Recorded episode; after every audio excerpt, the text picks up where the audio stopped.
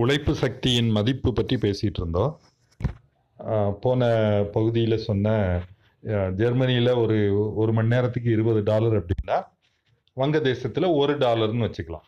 ஒரு டாலர் அப்படின்னா இந்திய ரூபாய் மதிப்பில் எழுபத்தஞ்சு ரூபாய். இப்போ எட்டு மணி நேரம் வேலை செஞ்சால் ஒரு ஐநூறுரூபா அறநூறுபா கிடைக்குது. அது வங்கதேச நாணயமான டாக்காவில் மாற்றிக்கலாம் அதுவும் நம்ம அடுத்தடுத்த பகுதிகளில் அது என்ன எக்ஸ்சேஞ்ச் ரேட்டுன்னு பார்த்துக்கலாம். இப்போ நம்ம திரும்பி அந்த உழைப்பு சக்தியின் மதிப்புங்கிற விஷயத்துக்கு வருவோம். உழைப்பு சக்தியின் மதிப்பு நம்ம ஏற்கனவே பார்த்த மாதிரி அவர் உயிர் வாழ தேவையான பொருட்கள் தன்னுடைய குடும்பத்தை பராமரிப்பதற்கான தேவை மூணாவதாக வந்து அவர் ஒரு ஒரு குறிப்பிட்ட வேலையை செய்யணும்னா அதற்கான கல்வி அதற்கான பயிற்சி அனுபவம் எல்லாம் ஈட்டுவதற்கான செலவு. இதெல்லாம் சேர்ந்து க கிடைக்கிறது தான் அவருடைய சே சேர்ந்து உருவாகிறது தான் உழைப்பு சக்தியின் மதிப்பு. இது எந்த ஒரு சரக்கையும் போலவே சந்தையில் வந்து வேண்டல் வழங்கல் மூலமாக இது பாதிக்கப்படுது. இப்போ முதலாளியுடைய நோக்கம் என்னவா இருக்குது இந்த உழைப்பு சக்தியின் மதிப்பை ரொம்ப குறைந்தபட்சமாக எப்படி குறைச்சிடுறது அப்படின்னா உனக்கு வந்து சாப்பாட்டுக்கு சாப்பாட்டுக்கு ஏற்பாடு பண்ணிடுறேன் தங்குறதுக்கு ஒரு இடம் கொடுத்துட்றேன் நீ வந்து வேலை செஞ்சுட்டு போயிடு அப்படின்னு சொன்னால் அவருக்கு வந்து அது ஒரு ஒரு கனவு தொழிற்சாலை தொழிலாளி அவர். நம்ம தமிழ்நாட்டில் வட இந்திய தொழிலாளர்கள் வந்து வேலை செய்கிறத நம்ம பார்த்துருக்குறோம். அவங்களுக்கு தங்குவதற்கு ஒரு கூடம் கொடுத்துருவாங்க. ஒரு ஏழு எட்டு பேர் வந்து ஒரே ரூமில் வந்து தங்கிப்பாங்க.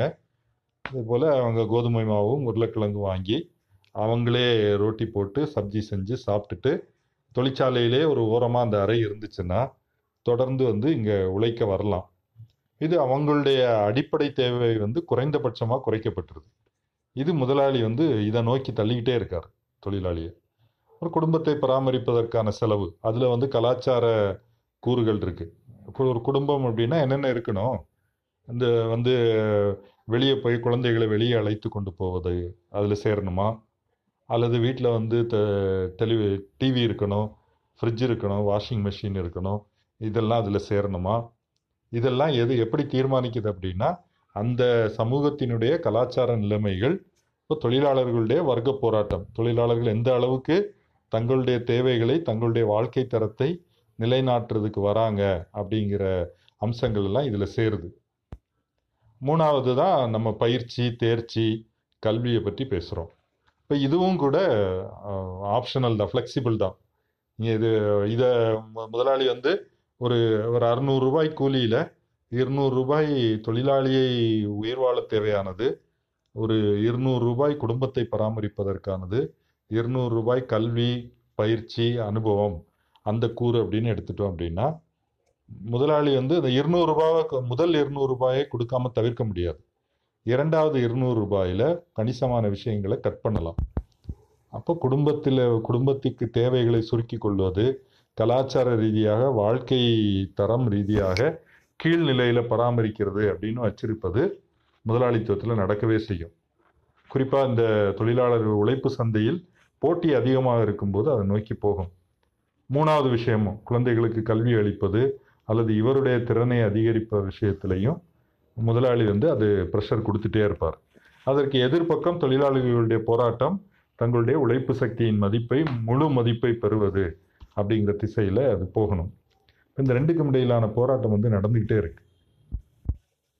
இப்போ கேள்வி என்ன? நம்ம ஏற்கனவே பார்த்த போ பார்த்தது போல ஜெர்மனியிலேயோ அமெரிக்காவிலோ இங்கிலாந்திலோ தொழிலாளி வர்க்கம் வலுவாக போராடி தங்களுடைய வாழ்க்கை தரத்தை ஒரு குறிப்பிட்ட மட்டத்தில் பராமரிக்கும் அளவிலான கூலியை வந்து வென்றெடுத்திருக்காங்க. அது கீழே அதை குறைக்க முடியாது. ஆனால் அதே உற்பத்தி வங்கதேசத்துக்கோ இந்தியாவுக்கோ வரும்போது இங்கே இருக்கும் தொழிலாளர்களுக்கு அதெல்லாம் கொடுக்க வேணாம். அதாவது இந்த கலாச்சாரம் இந்த தேவைகள் இந்த க- ஒரு சமூக நடைமுறைகள் எல்லாம் நாட்டுக்கு நாடு மாறினாலும் ஜான்ஸ்மித் என்ன சொல்றாருன்னா இன்னைக்கு வந்து உலகமயம் ஆயிடுச்சு. எல்லா பொருட்களும் எல்லா நாடுகள்லையும் கிடைக்குது. தகவல் தகவல் வந்து தொலைக்காட்சி மூலமாகவும் இல்லை இன்டர்நெட் மூலமாகவும் எல்லா தகவல்களும் மக்களுக்கு போய் சேருது. அப்போ இந்த வாழ்க்கை தரம் என்பது ஒரு குறிப்பிட்ட அளவில் பராமரிக்கணும். இது நாம் நம்ம சொன்னதெல்லாம் வந்து வீட்டில் தேவைப்படக்கூடியது. குழந்தைகளுக்கு கல்வி கொடுப்பது மருத்துவம் கொடுப்பது இதெல்லாம் உறுதி செய்யப்படுவது வந்து ஜெர்மனி இங்கிலாந்தில் இருக்கும் அளவுக்கு இந்தியா வங்கதேசம் போன்ற தொழிலாளர்களுக்கு அந்த வலிமை இருப்பதில்லை. அதனால் அவங்களுக்கு என்ன கூலி கொடுக்க கொடுக்கப்படணுமோ அதை விட குறைவான கூலி கொடுப்பது பரமா பரவலான அளவில் நடக்குது அப்படிங்கிறத ஜான் ஸ்மித் வந்து நிறுவுறார். நம்ம தொடர்ந்து பார்க்கலாம். உழைப்பு சக்தியின் மதிப்பு பற்றி தான் பேசிகிட்டு இருக்கிறோம். எந்த ஒரு சரக்கையும் போலவே உழைப்பு சக்தியின் மதிப்பை தீர்மானிப்பதும் அதை மறு உற்பத்தி செய்வதற்கு எவ்வளவு செலவாகுது எவ்வளவு உழைப்பு செலவாகுதுங்கிறது தான் அதை தீர்மானிக்குது. அதில் மூன்று காரணிகள் இருக்கிறதா பேசணும். அந்த மூன்று காரணிகளுமே மூன்று காரணிகள்லையுமே ஒரு கலாச்சார வரலாற்று ரீதியான நாட்டுக்கு நாடு வேறுபடக்கூடிய அம்சங்கள் வந்து இருக்குது ஒரு தொழிலாளி எப்படி வாழணும்? ஒரு தொழிலாளிக்கான உணவு தேவை என்ன? அவருடைய நடை உடை உடை உடைகளுக்கான தேவை என்ன? அவர் வருடத்துக்கு எவ்வளவு நாள் விடுப்பு அதாவது ஒரு விடுப்பு எடுத்துட்டு வெளியே வந்து ஓய்வு ஓய்வு பெறுவதற்கு சுற்றுலா போகணும். இதெல்லாம் வந்து நாட்டுக்கு நாடு மாறுபடுது. அதையும் ஜான்ஸ்மித் சொல்லுவது போல இந்த அம்சங்கள் இன்னைக்கு உலகமயமாதலின் மூலமாக எல்லா தொழிலாளர்களுக்கும் உலகம் முழுக்க அது இந்த அம்சங்கள் வந்து பரவிட்டு இருக்கு. நான் ரொம்ப அடிப்படையான விஷயங்கள் ஒரு ஒவ்வொரு ஊருக்கும் மாறுறது வந்து மாற்ற முடியாது. ஆனால் இந்த கலாச்சார அம்சங்கள் வந்து மேலும் மேலும் பொதுவாகும் போது இந்த இது போன்ற மூன்றாம் உலக நாடுகளில் கூலி வந்து குறைவாக கொடுக்கப்படுது. இந்த அம்சங்கள் எல்லாத்தையும் வெட்டிட்டு மிகவும் குறைந்தபட்சம் எவ்வளவு குறைக்க முடியுமோ அவ்வளவு குறைக்கக்கூடிய சாத்தியங்களை இந்த நாடுகள் வழங்குது. எங்க ஜெர்மனி அமெரிக்கா இங்கிலாந்து போன்ற நாடுகளில் இல்லாத வாய்ப்புகள் இங்கே கிடைக்குது. அதற்கு பல காரணங்கள். முக்கியமாக வந்து தொழிலாளர் சந்தையில் பெரிய எண்ணிக்கையில் தொழிலாளர்கள் வந்து குவிகிறது ஒன்று விவசாயம் முந்தைய தலைமுறையில் விவசாயம் செஞ்சுட்டு இருந்தவங்க சிறு தொ- தொழில் செஞ்சுட்டு இருந்தவங்க அவங்க வந்து உழைப்பு சந்தைக்கு வர்றது. அதே போல் ஒவ்வொ- ஒவ்வொரு வருடமும் கோடிக்கணக்கான தொழிலாளர்கள் உழைப்பு சந்தைக்கு வராங்க. கிடைக்கக்கூடிய வேலைகளுக்கு போட்டி போடுறாங்க. இந்த போட்டியின் ஊடாக கூலி குறைக்கப்படுது. இந்த குறைக்கப்படுவதை தடுப்பதற்கு வலுவான தொழிற்சங்க இயக்கங்களும் தொழிற்சங்க இயக்கங்களும் பலவீனப்படுத்தப்பட்டிருக்கு. இப்போ இந்த இந்த நடைமுறை மூலமா அது என்னன்னு நம்ம பின்னாடி பார்ப்போம். இப்போ இங்க நெட் ரிசல்ட் என்ன நடக்குது? ஏகாதிபத்திய நாடுகளில் நடக்கக்கூடிய அதே உற்பத்தி. நீங்க வந்து அது உற்ப உற்பத்தியுடைய செயல்திறன் அது ப்ரொடக்டிவிட்டி வந்து அங்கே அதிகமாக இருந்துச்சு. அப்படிலாம் இல்லை. கிட்டத்தட்ட அதே உற்பத்தி தான் இங்கே நடக்குது. எந்திரங்கள் தொழில்நுட்பங்கள்லாம் அதை பொறுத்துறாங்க இது அதை புகுத்திடுறாங்க. ஆனால் உழைப்பு சக்தியின் மதிப்பு மட்டும் கணிசமாக குறைவாக இருக்கு. ஜெர்மனியில் இருபது டாலர் கொடுக்கணும். வங்கதேசத்தில் ஒரு டாலர் கொடுத்தா போதும் அப்படின்னு முதலாளிக்கு ஒரு மிகப்பெரிய ஆதாயம் கிடைக்குது. ஆனால் இந்த பொருட்கள் எங்கே விற்கப்படுது? ஜெர்மனியில் விற்கப்படுது. அப்போ குறைந்த கூலி கொடுக்குற நாட்டில் உற்பத்தி பண்ணிட்டு அதிக மதிப்பை கைப்பற்றக்கூடிய வளர்ச்சியடைந்த நாடுகளில் இது விற்கப்படுவது அல்லது வளர்ச்சியடைந்த அல்லது பணக்காரர்கள் மத்தியில் இது விற்கப்படுவது. ஆப்பிள் ஐஃபோனாக இருக்கட்டும் இல்லை வங்கதேசத்தில் உற்பத்தி ஆகக்கூடிய ஆயத்த ஆடைகளாக இருக்கட்டும் அதே போல் கார்கள் இதெல்லாம் வாங்க வ- விற்கப்படுவது முன்னேறிய நாடுகளில். அப்போ இந்த நிறுவனங்களுக்கு மிகப்பெரிய லாபம் க- க- சம்பாதிப்பதற்கான ஒரு வாய்ப்பு வந்து கிடைக்குது. இப்போ ஜெர்மன் தொழிலாளர் இருபது டாலர் சம்பளம் வாங்கிட்டு அவர் மொத்தம் சேர்க்கக்கூடிய மதிப்பு ஒரு மணி நேரத்துக்கு. மொத்தம் சேர்க்கக்கூடிய மதிப்பு வந்து நாற்பது டாலர் அப்படின்னு வச்சுப்போம். அப்போ அவருடைய அவர் மீதான உழைப்பு சுரண்டல் வீதம். கூலி கூலி இருபது உபரி மதிப்பு இருபது கூலி இருபது இன்னும் நூறு சதவீதம் வருது. இப்போ இதே வந்து வங்கதேச தொழிலாளருக்கு ஒரு டாலர் கூலி கொடுக்கப்படுது. அவர் சேர்க்கும் மதிப்பு வந்து ரெண்டு பேருக்கும் அதில் தேர்ச்சியில் வித்தியாசம் இல்லைன்னு வச்சுப்போம். சரி வித்தியாசமே இருந்தது. ஜெர்மன் தொழிலாளி வந்து இன்னும் ஒரு தேர்ச்சி பெற்ற நிலையில் இருக்கிறாரு அப்படின்னு எடுத்துக்கிட்டா கூட இவர் இவர் சேர்க்கக்கூடிய மதிப்பு பத்து டாலர் அளவு சேர்ப்பார். யார்? வங்கதேச தொழிலாளி. ஓ ஒரு டாலருக்கு பது ஒரு டாலர் கூலி பத்து டாலர் மொத்த மதிப்பு. அப்போ ஒன்பது பை ஒன்பது கீழ் ஒன்று தொண்ணூறு சதவீதம் வந்து உபரி மதிப்பு வீதம் வருது. இது ஒரு மிகப்பெரிய சுரண்டல்.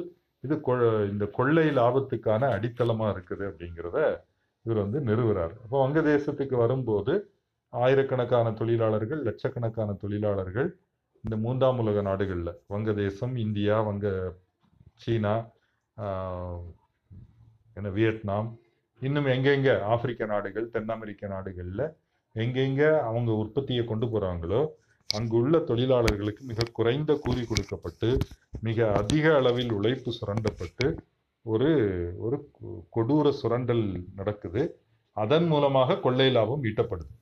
இந்த கொள்ளை லாபத்தின் அடிப்படையில் தான் நம்ம மற்ற விஷயங்கள் எல்லாம் பேச முடியும். என்னென்னு பேச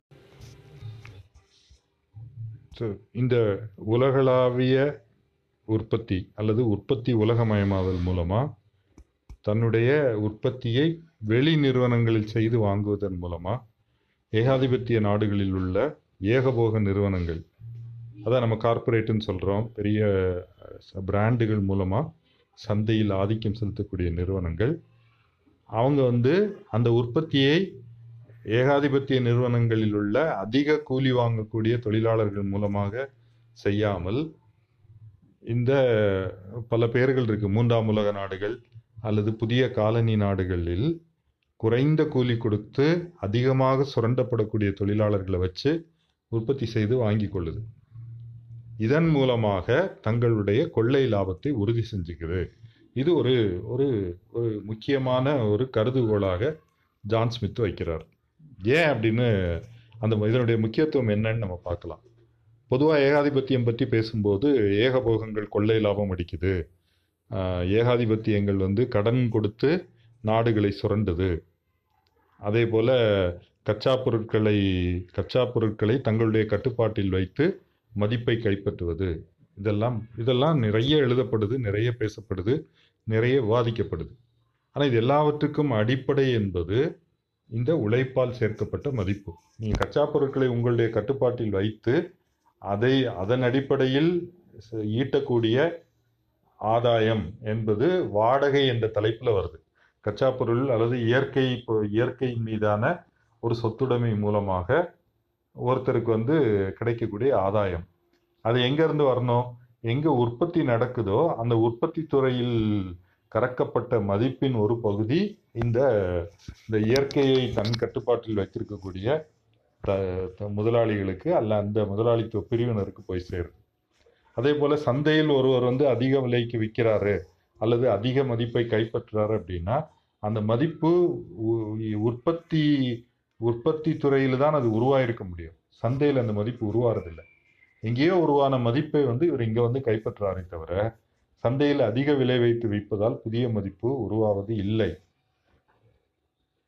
சரிதானே? அப்போது இந்த ஏகாதிபத்தியம் பற்றி நம்ம பேசக்கூடிய எல்லா விஷயங்களுக்கும் அடித்தளம் என்ன? அடித்தளம் என்பது உற்பத்தி. அந்த உற்பத்தியில் கவனத்தை குவிப்பது மார்க்சியத்தினுடைய ஒரு மிகப்பெரிய ஒரு பிரேக் த்ரூ ஒரு உடைப்பு. ஏன் வந்து உற்ப- உற்பத்தியில் கவனம் செலுத்துவது முக்கியமானதாக இருக்குது இப்போ இந்த முதலாளித்துவ சமூகத்துக்கு முதலாளித்துவத்தின் ஆட்சிக்கு சவக்குழி தோண்டுவது வந்து தொழிலாளி வர்க்கம் அப்படின்னு மார்க்ஸ் எங்கல்ஸ் அடையாளம் காட்டுறாங்க உற்பத்தியின் மீது கவனம் செலுத்துவதன் மூலமாக இல்லை அப்படின்னா நீங்கள் வந்து விவசாயிகள் சிறு உற்பத்தியாளர்களை அணி திரட்டுவதற்கு பின்னாடி வந்து நம்ம போவோம். அந்த வர்க்கங்களை அணி திரட்ட வேண்டியதுதான். ஆனால் புரட்சிகரமான வர்க்கம் தொழிலாளி வர்க்கம்.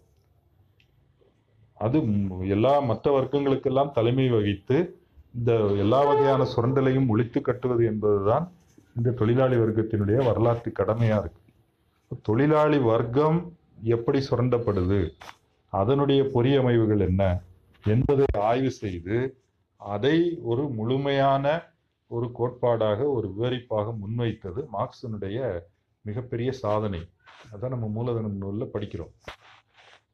அந்த அந்த முதலாளித்துவ வளர்ச்சியின் ஊடாக உருவான ஏகபோகங்கள்.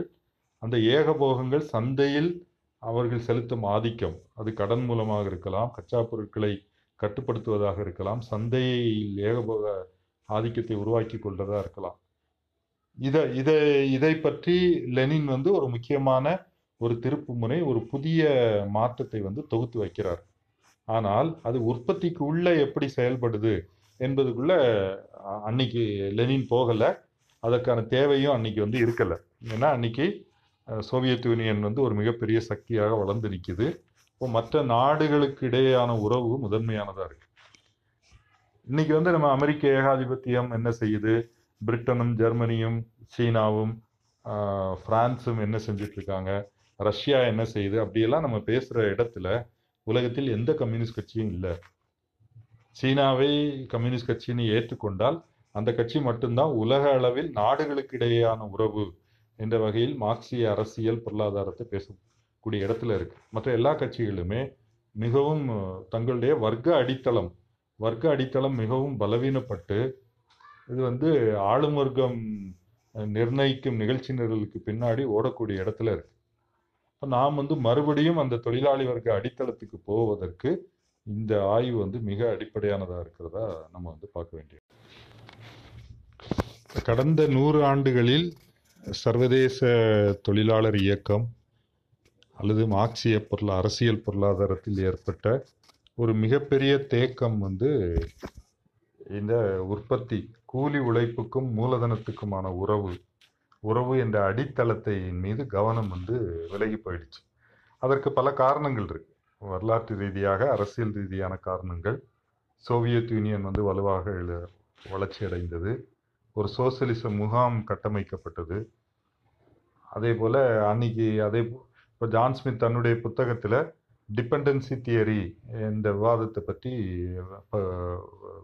ஆய்வு செய்கிறார் அது ஆயிரத்தி தொள்ளாயிரத்தி அறுபதுகள் எழுபதுகளில் எப்படி வந்து இந்த நவ காலனிய புதிய காலனிய நாடுகளுக்கும் ஏகாதிபத்திய நாடுகளுக்கும் இடையே ஒரு சமநற்ற பரிவர்த்தனை அன்ஈக்குவல் எக்ஸ்சேஞ்ச் வந்து நடக்குது. அதை பற்றி பல ஆய்வாளர்கள் சமீர் அமீன் அதே போல் மாரினி அப்படின்னு ஒரு பிரசீலை சேர்ந்த ஒரு ஆய்வாளரை அவர் முக்கியமாக குறிப்பிடுறார். அவர் எப்படி இந்த சமநற்ற பரிவர்த்தனை அல்லது சார்புநிலை கோட்பாட்டை ஒரு மார்க்சிய மதிப்பு விதியின் அடிப்படையில் உறுதியாக வைக்கிறார். ம- மார்க்சிய மதிப்பு விதியின் அடிப்படையில் சுரண்டல் உழைப்பு சுரண்டல் வந்து எப்படி நடக்குது? கூலி உழைப்பாளர்களின் உழைப்பை சுரண்டுவது. ஏன்னா மார்க்சியம் அடையாளம் கண்டு கண்டது போல் இந்த சமூக மாற்றத்திற்கான முன்னணி படையும் அடித்தளமாக இருப்ப இருப்ப இருக்க போகிறவர்கள் கூலி தொழிலாளர்கள் தான். ஆனால் இருபதாம் நூற்றாண்டின் புரட்சிகர இயக்கங்களுடைய கவனம் முழுக்க இதிலிருந்து விலகி எப்படி வந்து சிறு உற்பத்தியாளர்கள் கொள்ளையிடப்படுறாங்க? ஏகாதிபத்தியங்கள் நாடுகளுக்கு கடன் கொடுத்து எப்படி சுரண்டுகின்றன? இராணுவ ரீதியாக ஆக்கிரமிப்பது என்ன நடக்குது? இதன் அதனுடைய நிதி கட்டமைப்பு காலனிய நாடுகளை சுரண்டுவதற்கு எப்படி பயன்படுது? இப்படி வந்து ஒரு பெரிய அளவிலான அரசியல் பொருளாதாரத்தில் தான் கவனம் குவிக்கப்படுது. இது எழுத்துக்கள் பல கட்சிகளுடைய திட்டங்கள் அதே போல் மார்க்சிய அரசியல் பொருளாதார அறிஞர்களுடைய எழுத்துக்களை இதை நம்ம வந்து பார்க்கலாம்.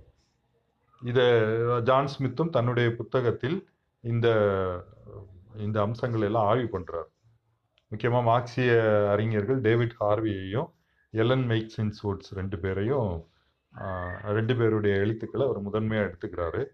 ஒரு ஒரு வகை மாதிரியாக அப்போ என்ன நடக்குது அப்படின்னா நீங்கள் ஏன் உற்பத்தியின் மேல் கவனம் செலுத்தலை? குறிப்பாக கடந்த ஐம்பது ஆண்டுகளில் இது போன்ற ஒரு புதிய ஃபினாமினா புதிய நிகழ்முறை உலக முதலாளித்துவ உற்பத்தியில் உருவாயிருக்கு. இப்படி இது போன்ற மூன்றாம் உலக நாடுகளில் உள்ள குறைந்த கூலி வாங்கும் தொழிலாளர்கள் கொடு கொடும் சுரண்டலுக்கு உட்படுத்தப்பட்டு அது அது ஏகாதிபத்திய லாபங்களுக்கு அடித்தளமாக இருக்கு. மறுபடியும் அதை வந்து வலியுறுத்தி சொல்லணும். இந்த மதிப்பு என்பது உற்பத்தியில் தான் உருவாக்கப்பட முடியும். பரிவர்த்தனையில் உற்பத்தியில் உருவாக்கப்பட்ட மதிப்பு வந்து கைமாறலாம்.